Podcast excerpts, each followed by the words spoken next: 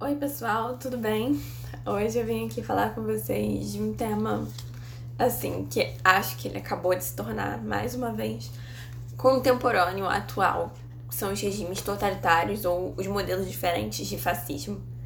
Bom, antes de eu falar sobre isso, eu queria muito, né? Eu queria não, eu vou ler um trecho para vocês de um, tre de um texto, né, que o professor Giovanni Stifoni passou em 2018 para minha turma de Contemporânea 2, é, chamado. Ele tirou esse texto né, de um livro chamado A Direita Toma o Poder, do William Sheridan Allen. E eu vou ler para vocês o primeiro capítulo, o, o primeiro parágrafo do, do terceiro capítulo chamado Aparecem os Nazistas. Bom, eu acho que esse primeiro parágrafo ele vai resumir bem o que eu quero falar hoje e resumir bem o, o como o fascismo, o nazismo, os regimes totalitários é, conseguiram ascender. Extremismo, intolerância, um desesperado desejo de mudanças radicais. Todos os fatores que tornam uma democracia estável impossível. São difíceis de evocar. Quando a comunidade é estável, os agitadores políticos acabam descobrindo que estão pregando para paredes vazias. É preciso um medo enorme, um súbito temor de perigos até então suspeitados, para encher os auditórios com plateias que veem no agitador o seu salvador. Qualquer semelhança é mera coincidência, ou não, é, mas eu acho que abrir a aula com esse trecho é super importante porque eu quero que vocês tenham isso em mente. O partido nazista, o movimento fascista, né, na Itália, na Alemanha, na Espanha, em Portugal, já existia. Mas o que levou a eles a ascenderem ao poder é o que eu vou explicar hoje. Bom, para começar a entender a ascensão desses regimes, eu preciso voltar um pouquinho atrás, lá na Primeira Guerra Mundial. Antes da Primeira Guerra Mundial, a gente tinha uma confiança muito grande, principalmente das classes médias, no, no liberalismo, no, nas democracias liberais, e aí a gente vê a Primeira Guerra vindo e destruindo um pouco, né, esse, essa crença. Então, cria um sentimento de desconfiança ao liberalismo e a gente tem um desequilíbrio socioeconômico depois da Primeira Guerra. Muitos países terminam a Primeira Guerra em crise, crises econômicas. Então, o que abre espaço, né? A gente tem crise econômica, a gente vai ter crises sociais, vai abrir espaço para novas ideias surgirem nesse ambiente. Novas ideias que afirmavam que o liberalismo ou a democracia em geral, não precisa ser só a democracia liberal, é, elas acabam pulverizando o poder entre os indivíduos e elas não podiam fazer frente aos problemas que eles estavam enfrentando naquele momento. Ana, o problema era só a crise econômica? Era só a crise social? Não. Vamos lembrar que na Primeira Guerra, a gente, no, no meio pro final, né? Já ali, 1917, a gente teve a Revolução Russa, mais conhecida como a primeira Revolução Comunista. E isso assustou muito a burguesia de diversos lugares do mundo. Então, essa burguesia acaba sendo mais propícia a dar ouvidos, né, para essas novas ideias. E entre essas novas ideias, a gente acaba vendo o surgimento de doutrinas autoritárias que defendiam né, um Estado intervencionista. O que, que é isso? O que, que é esse Estado intervencionista? Bom, é um Estado que determinava, né, dizia para cada cidadão ou para a sociedade geral o que deveria ser feito ou não, não mais deixando é, para os indivíduos decidirem. Agora tinha alguém que decidia por eles, que era o Estado. E dessas ideias, dessas doutrinas, né, acabavam se desdobrando ouvindo delas as famosas propostas totalitárias. Eu falei de autoritarismo, eu falei de totalitarismo. Ana, qual é a diferença entre eles? Bom, eu vou começar falando as coisas que eles têm em comum. As coisas que eles têm em comum é, é anulação ou redução de liberdade política entre diversos aspectos, desde partidos políticos, a própria participação do povo em, em eleições e tudo mais, as eleições acabam às vezes não ocorrendo ou ocorrendo, tipo, temos dois partidos, ou às vezes temos um partido único. A Alemanha vai ter um partido único. né? É, a gente tem os meios de comunicação sofrendo censura, a gente tem a própria violência e a repressão sendo usados como armas do governo para combater os seus inimigos. Mas o que diferencia o autoritarismo do totalitarismo são alguns detalhes que eu vou citar agora. A gente tem o culto ao líder. É, por exemplo, na Alemanha, o aniversário do Hitler era um eventão do ano. Então a gente tinha o culto ao líder, é, todo mundo tinha fotinho lá do, do Hitler. É, a gente tem a militarização da sociedade. O que, que, é isso? A gente vê famílias, é, escolas, entre outras instituições sociais. A gente tem uma série de organizações sociais, como a Juventude Hitlerista, vai ter na, na Alemanha, que era para difundir os ideais nazistas. E qual era o objetivo disso? Uma frase bem curtinha vai resumir o que era a militarização da sociedade. Um bom cidadão é aquele que pode vir a ser um bom soldado, disposto a matar e morrer pela sua é, pátria. Pátria, Ana, é a pátria. Vou entrar já já nesse detalhe. O Estado, ele passa a utilizar os meios de comunicação que ele dispõe e passa a produzir espetáculos cívicos grandiosos. Então, tipo, aquelas paradas imensas que do, dos militares que o Hitler fazia, do exército, da SS, de tudo. É, isso era muito voltado para difundir a ideologia nazista. Ou seja, acabava que o totalitarismo ele era um evento das massas, ele era um fenômeno das massas, porque ele precisava dessas massas para crescer. Então, se ele não tinha adesão, como eu falei ali no início né, da aula, se o extremismo, a intolerância, o desespero, o desejo de mudanças radicais, elas não são ouvidas, né? Porque a gente está tendo um, um avanço na economia e tudo mais. Enquanto o bolso da pessoa não gritar, as pessoas não vão prestar atenção no radicalismo. Quando o bolso gritar, eles vão dar atenção a, essa, a esse radicalismo. E aí, nesse interim, esse grupo, né? Essas pessoas que estão propondo é, regimes totalitários, elas estão aí fazendo as coisas cívicas, criando grandes eventos, grandes marchas, enfim. Aí a gente tem a questão de interesse do Estado e interesse individual. No liberalismo, o interesse individual ele predomina, individual ou de classe. No regime totalitário, esse interesse individual de classe, pff, ele não existe. Ele simplesmente não existe. O único interesse válido aqui é o interesse da nação. Quem defende o interesse da nação? O partido e o Estado. Eles são os defensores do interesse. Quem não, não tá de acordo com isso acaba sendo é, considerado como oposição ao partido. Aí vem um outro ponto que eu vou falar agora. Se você é considerado oposição de partido, você também é considerado oposição do Estado e, por sua vez, inimigo do Estado e você vai acabar sendo perseguido. É... Outra coisa, eu falei lá, né, que o bom, é, o bom cidadão é o bom soldado que está disposto a matar ou morrer pela pátria. Vou voltar agora nessa questão de pátria porque a gente vai falar do nacionalismo exacerbado. O que, que é isso? Bom, as pessoas, né, dentro dessa questão de, de, de ideologia mesmo do regime totalitário, a gente entra muito, às vezes, na questão de que alguns países, né, algumas ideologias adotaram que existe uma super superioridade de raça frente a outras. Então, essa superioridade de raça dentro de um, de um país acaba causando, às vezes, um nacionalismo exacerbado que vai levar à xenofobia. O exemplo, a Alemanha nazista. A gente tinha a raça ariana, que era a raça considerada superior, mas ao mesmo tempo a gente tinha as raças consideradas impuras, insuficientes, incapazes, sujas.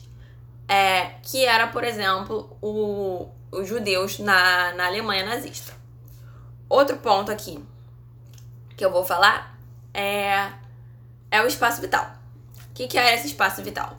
Eu sou, supondo, a Itália. Vou pegar aqui a Itália, mas a Itália não usou muito do espaço vital, eu, eu acredito. Só vai usar na Segunda Guerra. É, eu sou a Itália. E aí eu acho, eu me acho melhor do que todo mundo que tá à minha volta. O que, que eu faço? Bom, você, nação medíocre, eu quero o seu espaço porque eu quero crescer economicamente e eu, como não deu para perceber, eu sou muito superior a você. É mais ou menos isso. A teoria do espaço vital é essa. Essas nações que se consideram superiores podem ocupar espaços para seu desenvolvimento próprio. Espaços que não necessariamente precisam pertencer a eles ou não. Isso é uma desculpa para, por exemplo, a Alemanha invadir a Polônia na Segunda Guerra. Para além disso, como eu já falei, a gente tem a, a limitação ou a total anulação de participação política. Então, em alguns casos, a gente vai ter o partido único, em outros casos não vai ter, mas a gente vai ter sempre um Estado intervencionista. Outra questão. Essa galera do movimento dos regimes totalitários era totalmente anti duas coisas. Eles eram anti o liberalismo, porque eles consideravam que o liberalismo valorizava é, o individualismo e esse individualismo era prejudicial para o desenvolvimento da nação como, como sociedade. E eles eram anticomunismos, motivos óbvios, né, gente? Enfim, é, já falei da superioridade de classe e outra coisa que eles passaram a ter nesse momento foi a desconfiança é, em relação ao racionalismo. Lembra, gente, no século XVIII, século XIX, a gente teve um boom do racionalismo, no sentido de. É, vindo do, da, das, da época das luzes, do século das luzes, iluminismo, a gente já teve renascimento.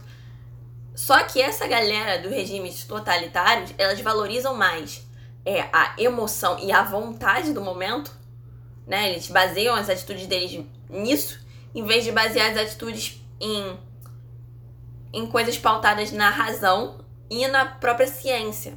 Porém, a gente, eu vou falar mais pra frente do caso da eugenia e de como alguns cientistas que eram adeptos à teoria nazista se utilizaram da ciência para é, legitimar algumas coisas que aconteceram no nazismo. Vou falar agora né, um pouquinho de alguns casos particulares. Primeiro caso particular que eu vou falar é da Itália. Por que da Itália, Ana? Bom, a Itália foi o primeiro lugar né, onde a gente viu surgir com muita força é um regime totalitário que vai se chamar fascismo. Por isso que todos esses outros regimes totalitários são chamados de fascismo de forma genérica, porque eles apresentam mais ou menos as mesmas características. Mas vamos lembrar que cada cada cada modelo de regime totalitário tem suas particularidades. Enfim, vou falar agora um pouquinho da Itália, para quem acompanha Organizando com a Ana. Aqui, ó. Resuminho. Feito piquititito. Mas tá aqui. Fiz em 2018 e vou usar hoje com vocês. Bom, até a Primeira Guerra, né? A Itália, ela era um país agrário e era uma democracia liberal, mas essa democracia liberal aí, ela dava alguns privilégios para antiga é, aristocracia oligárquica. E aí, durante a guerra, passa a surgir com mais força ainda, vamos lembrar, né, que já existiam esses movimentos, mas eles vêm com mais força, exatamente pela deslegitimação e a desconfiança, né, ao, ao liberalismo, a gente vê já crescer é, um movimento antiliberal e antidemocrático. Eles eram liderados pelo movimento sindicalista revolucionário e pelo movimento nacionalista. Então são dois movimentos na frente desses, desses movimentos antidemocráticos e antiliberais.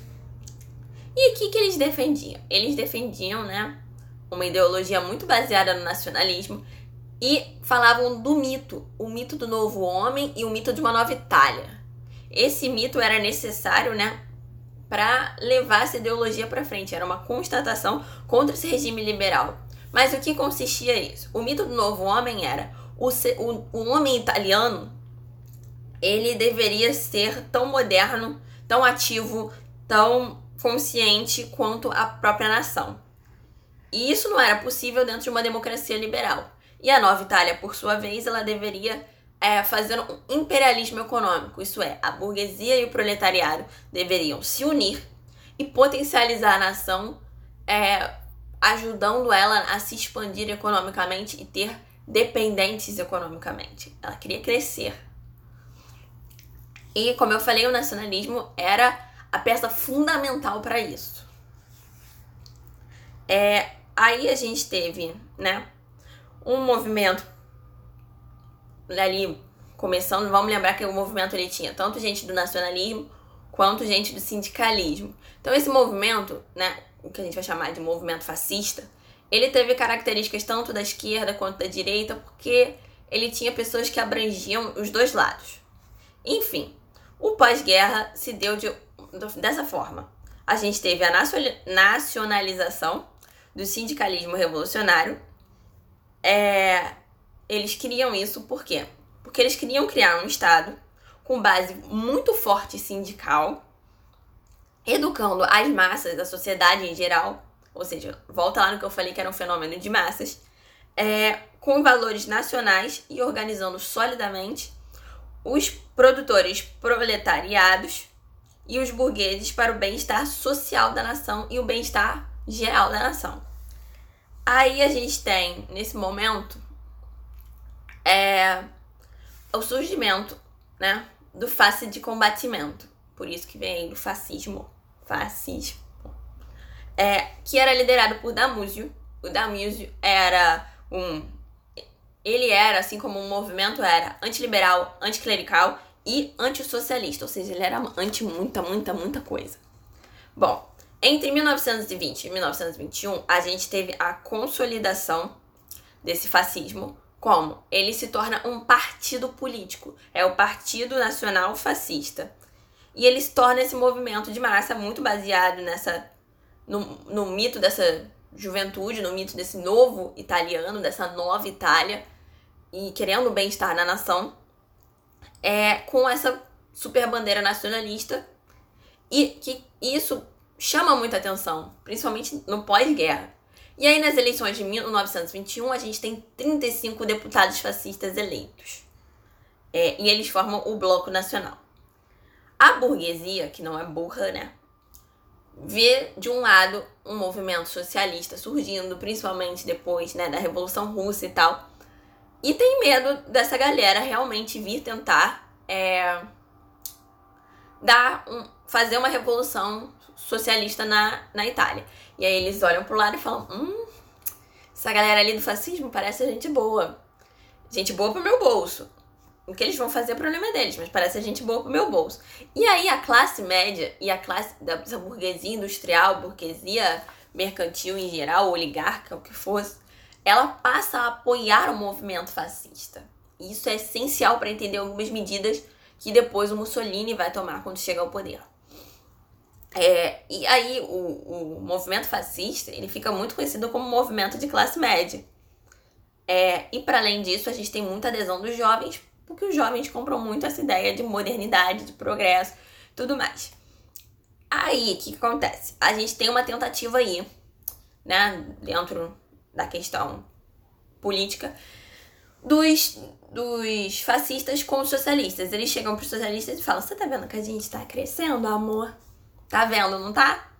Você quer ficar de boa com a gente, ajudar a gente a chegar no poder, ou você quer ser nosso inimigo e a gente vai te perseguir. Os socialistas falam: não queremos nada com vocês. Vocês são contra a gente agora, vocês querem se associar a gente? Ah, ah, ah. Não, não quero. Aí os fascistas falam: hum, então você selou seu destino, amor. Enfim. Outra coisa que a gente vê muito né, na, na Itália é, são os camisas negras, o movimento dos camisas negras. O que, que eles eram? Eles eram uma força militar do Partido Fascista com o objetivo de atacar a esquerda, os partidos de esquerda. É, sabe, eles sabiam lugares de reunião, iam lá depredar, depredavam lojas de pessoas que eram abertamente né, voltados para a esquerda. Eles faziam um caos. Era como se fosse a SA é, alemã. O objetivo deles era causar o caos. Era isso. Enfim, e aí em 1922 a gente tem a marcha para Roma. Por que em 1922, né? A gente vê um movimento crescente, né, da ascensão e do da adesão do fascismo pelas massas. E aí em 1922 eles marcham para Roma, chegam pro rei e falam assim: "Amor, querido, ou você aceita a gente, ou você já viu o que aconteceu na Revolução Francesa e na Revolução Russa. Tu tem a opção de perder a cabeça opção de ser fuzilado ou opção de me aceitar e ficar na sua, no seu cantinho. O que, você acha? O rei para, pensa, fala: aceito ficar no meu cantinho. Aí o rei vai lá e nomeia Mussolini para ser o primeiro-ministro. Quais são as primeiras medidas do Mussolini? Lembra que eu falei que o movimento fascista era super baseado né, e super apoiado pela galera da burguesia industrial? Ele vai lá e privatiza algumas áreas da economia, ou seja, beneficia essa galera dessa burguesia e fala: olha, toma aqui, eu quero que o país cresça, então vamos para iniciativa privada. Toma. Outra coisa que ele fez, né? Passou a ter exílio e perseguição de pessoas antifascistas. É, teve proibição de jornais que não eram fascistas se, se tinha jornais socialistas, esses jornais pararam de ser circulados. Se fossem circulados, essas pessoas eram punidas, expulsas. É, a gente teve políticos e pensadores na Europa em geral assassinados por fascistas. A gente passou a ter um tribunal especial pela defesa do Estado, passou a ter leis eleitorais específicas e passou a ter mais poder na mão do primeiro-ministro, que depois vai virar presidente, Mussolini. É, e outra coisa que ele fez, outra medida mais liberal, foi proibição de greves. Não pode mais ter greve. Vamos lembrar que o movimento fascista também era baseado em questões sindicais. Então, conflito de interesses ali. Temos a galera que patrocinava, que era os a burguesia, mas a gente tinha um movimento que era de base, que era sindical. Então, o que prova, né, que esse fascismo ele foi muito heterogêneo e ele teve muito que que sofrer constantes modificações para atender diversos interesses. Outra coisa que aconteceu nesse período, né? Em 1929, a gente tem o acordo, né, chamado Tratado de Latrão. O que, que é esse acordo? É um acordo entre a Igreja Católica e o Estado. O Estado, na real, era Mussolini. Mussolini vai lá, bate na porta do Papa, lá na Basílica de São Pedro, e fala: Bom, não sei se você tá vendo o caos que tá acontecendo aqui. Eu tenho a opção de fazer esse caos na sua vida. É. Bom, eu quero entrar em paz com você. Aí o Papa fala: Comigo? Vocês tiraram todas as minhas terras e agora vocês querem entrar em paz comigo. Aí o Mussolini fala: É. Aí dá, vamos fingir que ele dá aquela estaladinha de dedo e aparece uma galera da camisa negra falando assim: Bom, se você não topar isso com a gente, a gente vai só mandar depredar sua igreja. A Basílica de São Pedro é uma das igrejas mais antigas que existe. E aí o Papa, ele fala assim, olha, faz o seguinte, eu te dou essa terra aqui do Vaticano, você faz o que você quiser aqui, mas você não pode interferir nas minhas ações. E aí, resumo da ópera, o Tratado de era, Mussolini faz o que quiser. Faz o que quiser, mata a gente, persegue gente, faz o que você quiser. Que eu, igreja, ó, tô nem vendo. Fecha os olhos. Em troca de pedaço de terra. Basicamente, foi isso. Outras coisas também que aconteceram nessa, nessa Itália fascista foi realmente a criação de é, organizações sociais para difundir a ideologia e tudo mais. E foi mais ou menos assim, né? Em poucas palavras, eu tentei resumir da forma mais rápida possível, que se deu a ascensão do fascismo à Itália.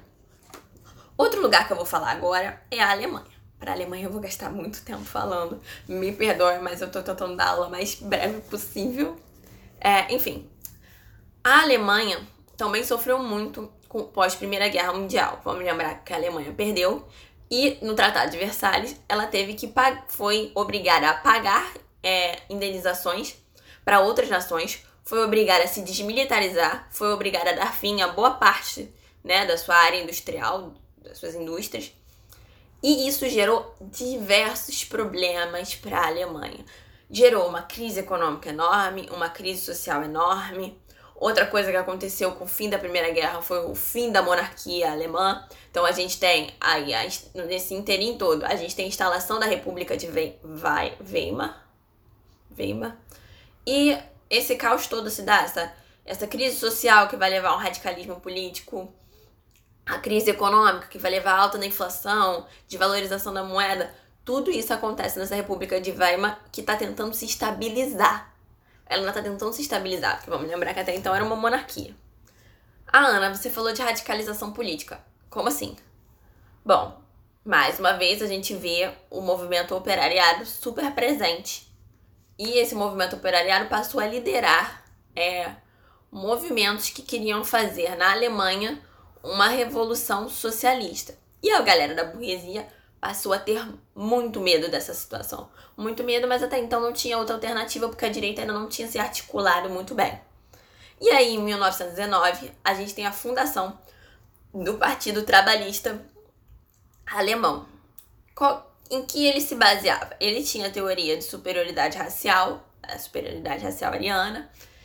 É, o povo ariano era um povo que ocupava ali a região da Áustria, Prússia e Império Sacro Império Romano Germânico. É, e assim, a história fala, né, a história que eles defendiam era: ah, esse povo aqui ocupou sempre essa área, e enquanto os outros povos que ocupavam outras áreas se miscigenaram entre si, miscigenaram com outros, outras raças, essa raça permaneceu pura. Essa raça é a que constitui boa parte da Alemanha. Vamos fazer a Alemanha great again. Tipo, boa de novo. Né? Vocês já ouviram esse slogan em algum lugar. É, ele também tinha, né? Esse partido defendia muito é, o antissemitismo, que era o sentimento contra os judeus, é, por diversos motivos que eu já já vou explicar. E ele tinha a ideia de um Estado autoritário. Bacana, né? Até então, você não dá ouvidos para isso porque você tem um país começando a crescer. Mas aí vem um jovenzinho que voltou da guerra e falou: hum, proposta interessante. Vou me filiar. Esse jovenzinho era o Hitler. Né? E aí o Hitler, ele tinha um discurso nacionalista muito agressivo. Ele proclamava, né, a predominância da vontade, da ação frente, né, a frente a questões, ele defendia muito aquela questão de levar a emoção e a vontade é, para as ações em vez de pautá-las em questões racionais. Isso era muito voltado para a questão de tomar o poder. E aí ele culpava também os judeus e os comunistas pela derrota da guerra. Ele e pela crise geral que estava acontecendo é, na Alemanha. E aí, dessa forma, o Hitler acaba se tornando, em muito pouco tempo, o líder do Partido Comunista. O comunista, e eita, deu bug aqui. Líder do Partido Trabalhista Alemão. E aí, esse partido muda de nome e vira o Partido Nacional Socialista dos Trabalhadores da Alemanha. Que de socialismo não tem nada, né? Enfim, o Partido Nazista ele possuía, né, lá pro 1920, uma milícia paramilitar chamada SA, que na realidade era sessão de assalto. E qual era o objetivo da SA? Era o mesmo objetivo dos camisas negras: causar o caos, desmoralizar o governo atual, é, desmoralizar a esquerda, era desarticular qualquer coisa e era incitar a violência. Isso depois vai se tornar um problema, né? É... Outra coisa que passou a ter depois foi a SS, mas aí a SS vem como uma substituta da, da SA. A SS era uma tropa de proteção que no início ela começou a ser a tipo segurança particular do Hitler e depois vai ser uma seção muito maior. Enfim, lá em 1923 a gente tem uma tentativa de, de golpe dessa galera do, do movimento socialista e movimento nazista tenta dar um golpe, só que eles são presos. E é nessa prisão que o Hitler vai escrever o Mein Kampf, que é a minha luta, onde ele coloca toda a ideologia dele para fora. E esse livro ficou muito famoso, foi muito difundido. E até hoje, né, se escuta muito deles, é, muito a respeito dele. É, enfim. E aí, parei em 1923.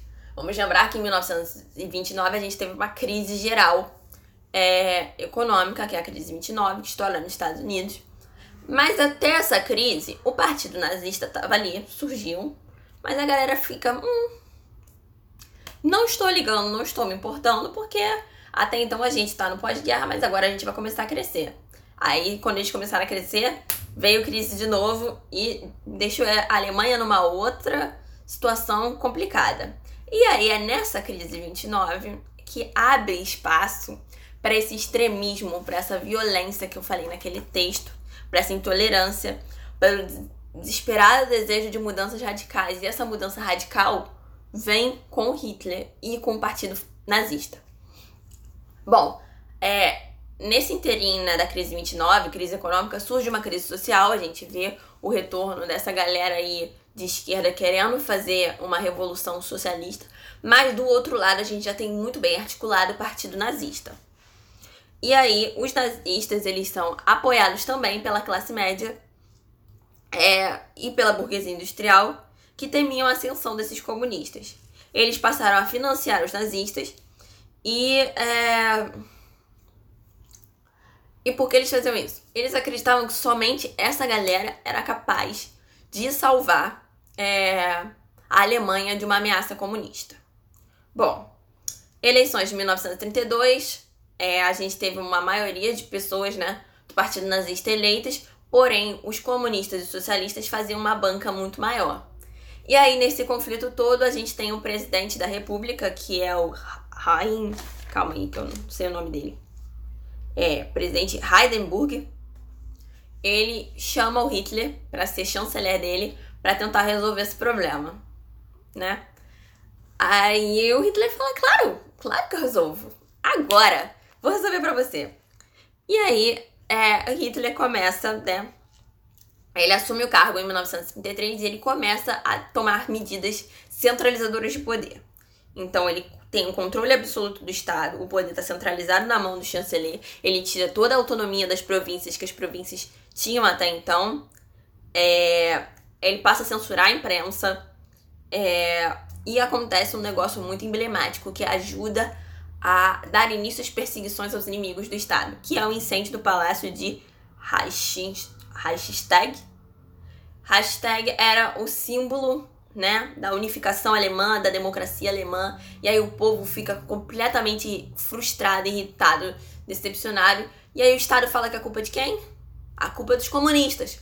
Aí começa a perseguição ao, à galera de esquerda. Só que Hindenburg morre em 1934 e aí Hitler vai lá e fala o quê? Vou surrupiar esse poder aqui pra mim também.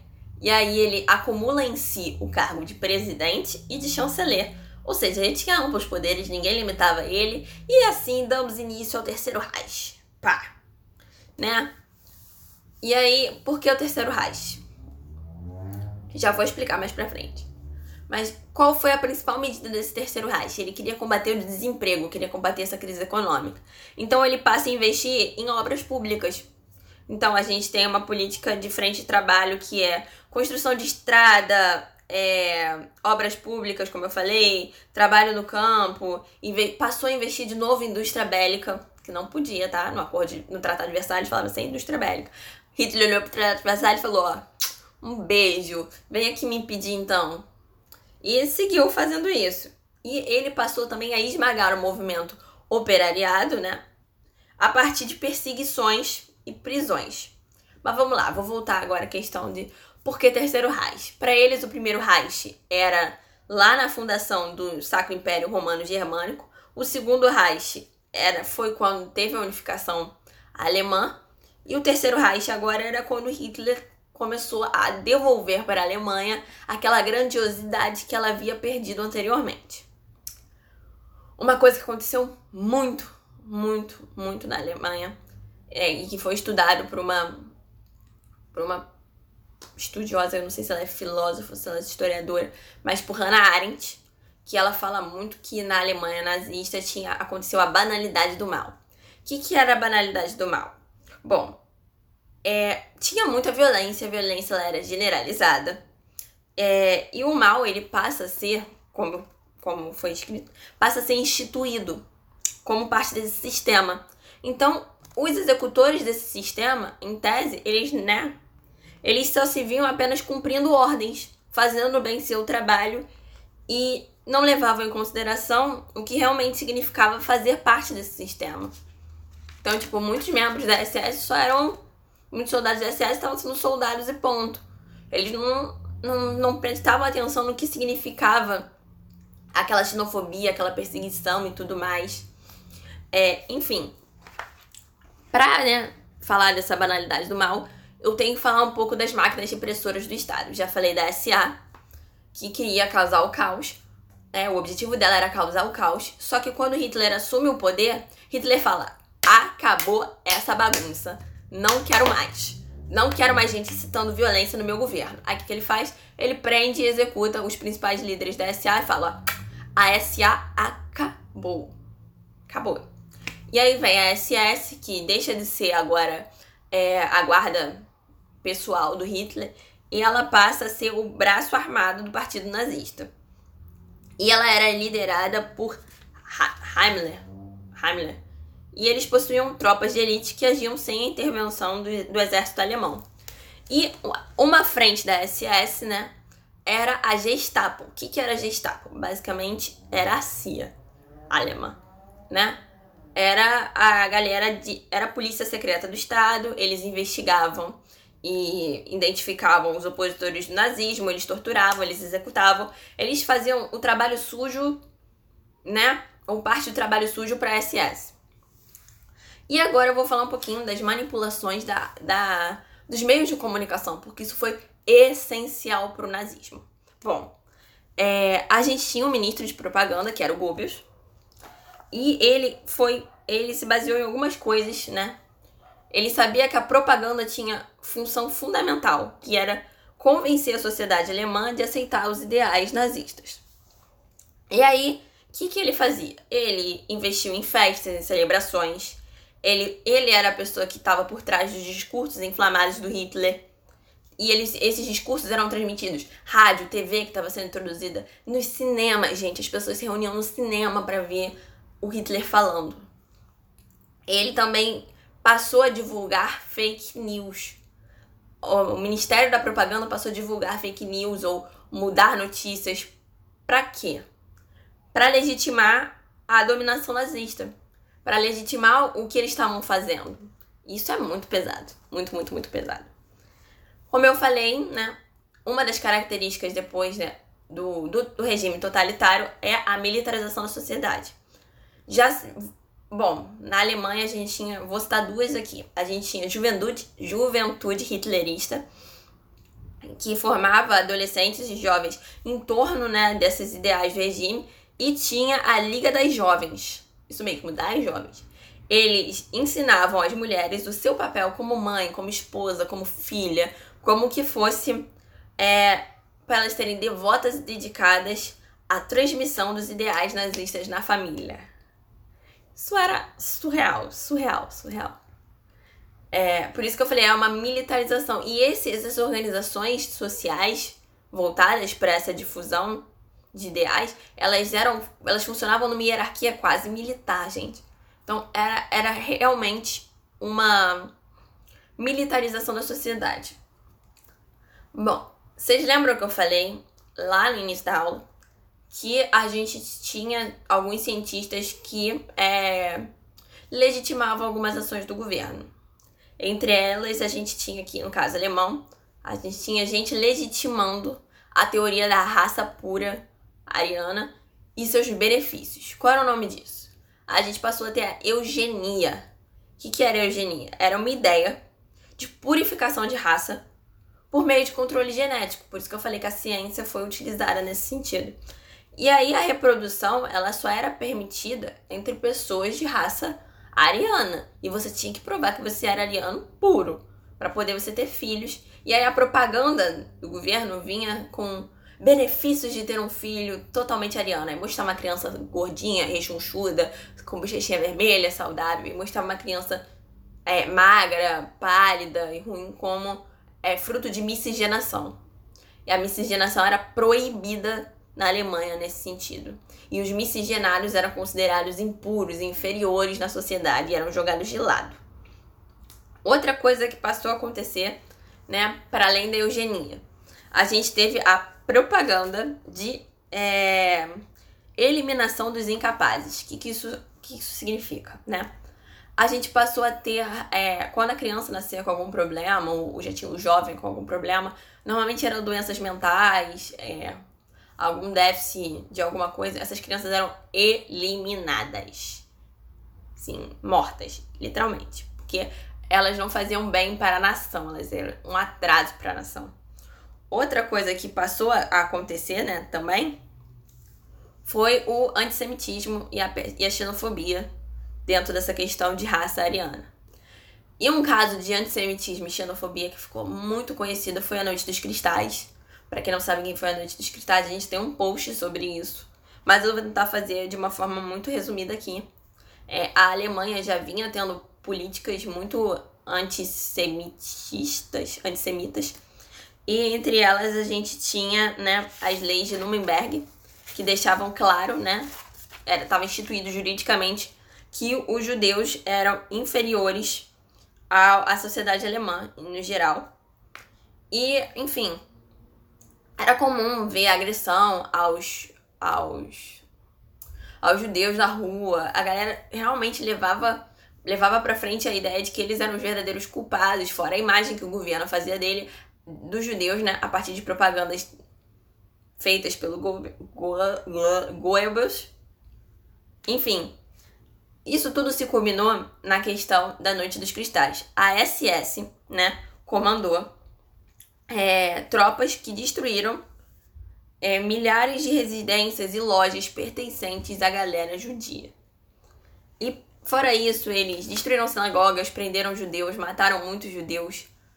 É, e o nome Noite dos Cristais se dá pela quantidade de vidro que tinha na rua, que você via de gente, de loja destruída, de casa destruída. Bom, as consequências da Noite dos Cristais foram que a comunidade judia, judaica, né, passou a ser culpada pelo o governo, né, lindamente culpou a comunidade judaica por depredar o próprio patrimônio, né, que é loucura. E aí eles falaram assim: "Vocês são muito violentos, vocês são muito agressivos. Agora vocês vão precisar fazer o seguinte: vocês estão fora desses negócios, a gente não quer mais vocês fazendo nada disso. É, vocês vão passar a viver em áreas restritas, que vão ser os guetos. E para a gente identificar as pessoas agressivas, vocês precisam usar uma estrelinha amarela no peito quando for sair. Disso aí, passou depois a evoluir para o extermínio dessas pessoas nos campos de concentração. É, dessa política de segregação virou. Foi só mais um passo para chegar né, na política de extermínio geral. É, enfim. Eu, eu acho que essa aula vai ficar enorme e eu ia falar um pouco da, de outros exemplos, como o, o franquismo na Alemanha, o franquismo na Espanha e é, o salazarismo na, em Portugal. O franquismo na Espanha foi muito foi muito simples porque ele ele já tinha né, alguns adeptos e ganhou muita força na, na Guerra Civil espanhola, fazendo a Revolução Espanhola. E tiveram certas resistências de, de um lado e de outro, tivemos participação internacional. É, Mussolini e Hitler passaram a apoiar os golpistas, que era o, o Franco e seus adeptos. E a gente teve União Soviética e Inglaterra, se eu não me engano, é, mandando dinheiro, mandando armas pra galera da resistência mesmo que queria garantir a democracia no país. Conclusão. É, Franco conseguiu ganhar né, a Guerra Civil Espanhola e é, instaurou o seu regime totalitarista na, na Espanha e ficou durante muito tempo. Mas não tão tempo quanto Salazar em Portugal. Salazar em Portugal ficou muito, muito, muito mais tempo. Salazar ficou até 1968, se eu não me engano é, quando ele foi diagnosticado doente. Enfim. É isso, só para mostrar né, que a gente teve outros exemplos para além de, do fascismo italiano, do fascismo alemão. Vamos lembrar que regimes totalitários a gente também tem de esquerda, como o stalinismo. E é isso, gente. Eu espero que vocês tenham gostado da aula. Ela, eu sei que ela ficou gigantesca. É, mas é isso. Eu vejo vocês na próxima aula. Eu espero que ela seja sobre Segunda Guerra para poder dar para vocês. Beijos!